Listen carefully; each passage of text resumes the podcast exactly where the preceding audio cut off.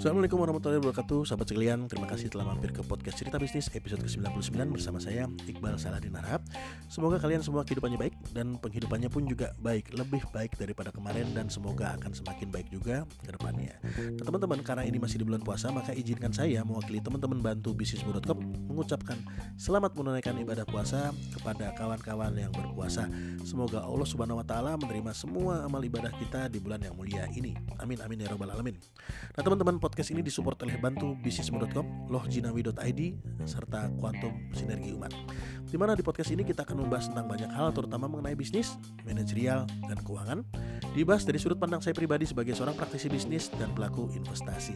Dengan harapan teman-teman yang ingin menjadi pengusaha ataupun juga teman-teman yang sudah menjadi pengusaha, teman-teman bisa mendapatkan insight yang berbeda. So, kalau misalnya teman-teman ada yang ingin didiskusikan, monggo langsung kontak nomor yang saya cantumin di deskripsi di podcast ini, gitu ya. Dan gak pakai nunggu lama, sekarang kita langsung masuk ke sesi cerbis kali ini. Jadi ada seorang kawan saya di Jakarta, ya, ya seorang pengusaha kawakan lah, usianya mungkin hampir dua puluh tahun di atas saya. Ya, jadi kawan ini berpendapat bahwa kekuasaan harusnya dipegang oleh orang-orang baik. Oleh karena itu orang baik harus masuk ke dalam pemerintahan. Dan ternyata bukan hanya kawan saya yang itu aja tuh yang beranggapan demikian. Jadi ada banyak teman saya juga yang pengusaha, ya mereka pengusaha, mereka punya pemikiran yang sama. Oleh karena itu mereka menganggap bahwa ya sudah waktunya lah mereka mengabdi kepada negara ini.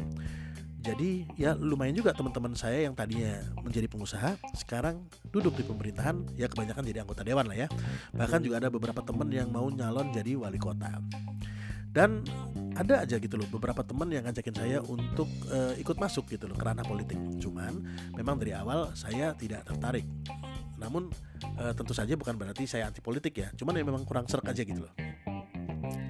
Jadi di podcast ini e, saya e, ingin menyarankan bagi teman-teman yang memang ingin menjadi pengusaha untuk jangan terjun di dunia politik. Kenapa? Ya karena ketika kita pindah fokus ya, ketika kita diangkat menjadi pelayan masyarakat, maka kita harus fokus di situ teman-teman. Jadi mencurahkan segalanya lah ya, mencurahkan segala waktu, pikiran, dan tenaga kita di tugas kita sebagai pelayan masyarakat. Jadi gak boleh nyambi di bisnis, karena saya beranggapan hal tersebut adalah korupsi waktu. Makanya banyak saya lihat ketika teman-teman saya terjun ke dunia politik, bisnis mereka e, mengalami penurunan. Meskipun mungkin uang masuknya lebih banyak ya, mungkin uang masuk lebih banyak. Oleh karena itu, saya mencoba mengembalikan segala sesuatunya itu ke niat awal. Apa dulu niat awal saya ingin berbisnis? Kalau mungkin e, saya berbisnis cuma sebagai bantu pijakan untuk mendapatkan cash flow yang lebih baik, ya mungkin gak masalah untuk terjun ke dunia politik. Karena memang awalnya kan pengen mendapatkan cash flow yang e, lebih baik gitu loh. Tapi ya, kalau memang ingin membesarkan bisnis kita sehingga bisnis kita bisa go nasional dan go global, ya saran saya jangan nyabang gitu loh. Kita fokus bangun kompetensi kita di bisnis. Biarkan orang lain yang memang ingin berkarir di politik terjun ke dunia politik. Kita sendiri e, fokus bangun kompetensi masing-masing. Jadi Anda e, di, di kompetensi Anda sebagai pebisnis, dan mereka yang ingin berkarir politik membangun kompetensi mereka sendiri gitu loh. Sehingga eh, jangan salahkan gitu loh ketika terjadi monopoli perusahaan asing di negara kita. Karena ya memang pemain-pemain lokalnya, pemain-pemain dalam negerinya tidak memiliki kompetensi yang cukup. Jadi ketika suplai ayam pedaging misalnya ya dimonopoli, eh, kemudian juga ketika pakan ternak dimonopoli, ayam petelur dimonopoli, ya kita hanya sibuk menyalahkan ya, tapi kita sendiri tidak bergerak melakukan pencegahan. Harusnya harusnya ya kita sebagai pengusaha kita bisa melakukan pencegahan. Dengan cara apa? Dengan e, cara berperan sebagai pemain besar yang memonopoli komoditi tersebut. Jadi lebih baik kita yang memonopoli ketimbang asing yang memonopoli. Tapi karena memang kita mindsetnya hanya U M K M dan ya hanya berkutat di situ aja gitu loh, tidak upgrade ke korporasi, ya selamanya kita hanya akan kalah gitu loh oleh kekuatan kapital. Dan udah kalah teriak-teriak kalap lagi.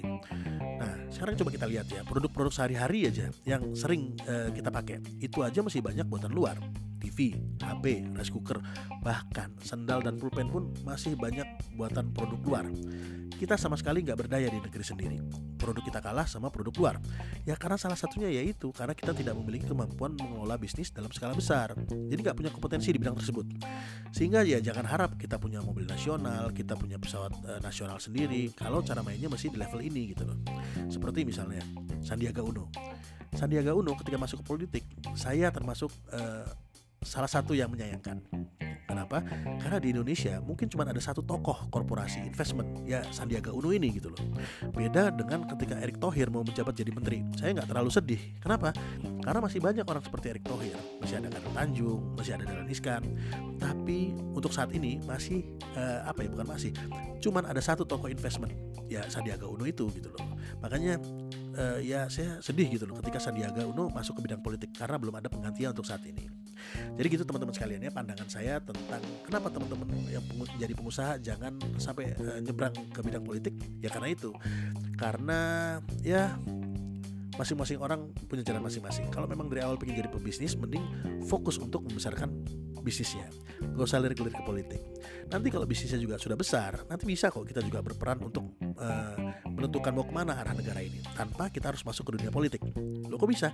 Lah iya, karena kita jadi oligarkinya gitu loh. Lebih enak jadi oligark ketimbang jadi penguasa. Kenapa? Karena oligarki bisa mengarahkan kekuasaan. Jadi itu menurut saya. Itu mungkin cerita bisnis episode kali ini. Semoga bermanfaat buat kawan-kawan pendengar, terutama buat saya pribadi sebagai pengingat diri. Monggo kalau misalnya teman-teman sekalian eh, ada yang ingin ditanyakan, ada yang perlu didiskusikan, monggo langsung sharing ke nomor WhatsApp yang saya cantumin di deskripsi di podcast ini. Itu teman-teman, saya cabut dulu. Sampai jumpa di episode service berikutnya. Assalamualaikum warahmatullahi wabarakatuh.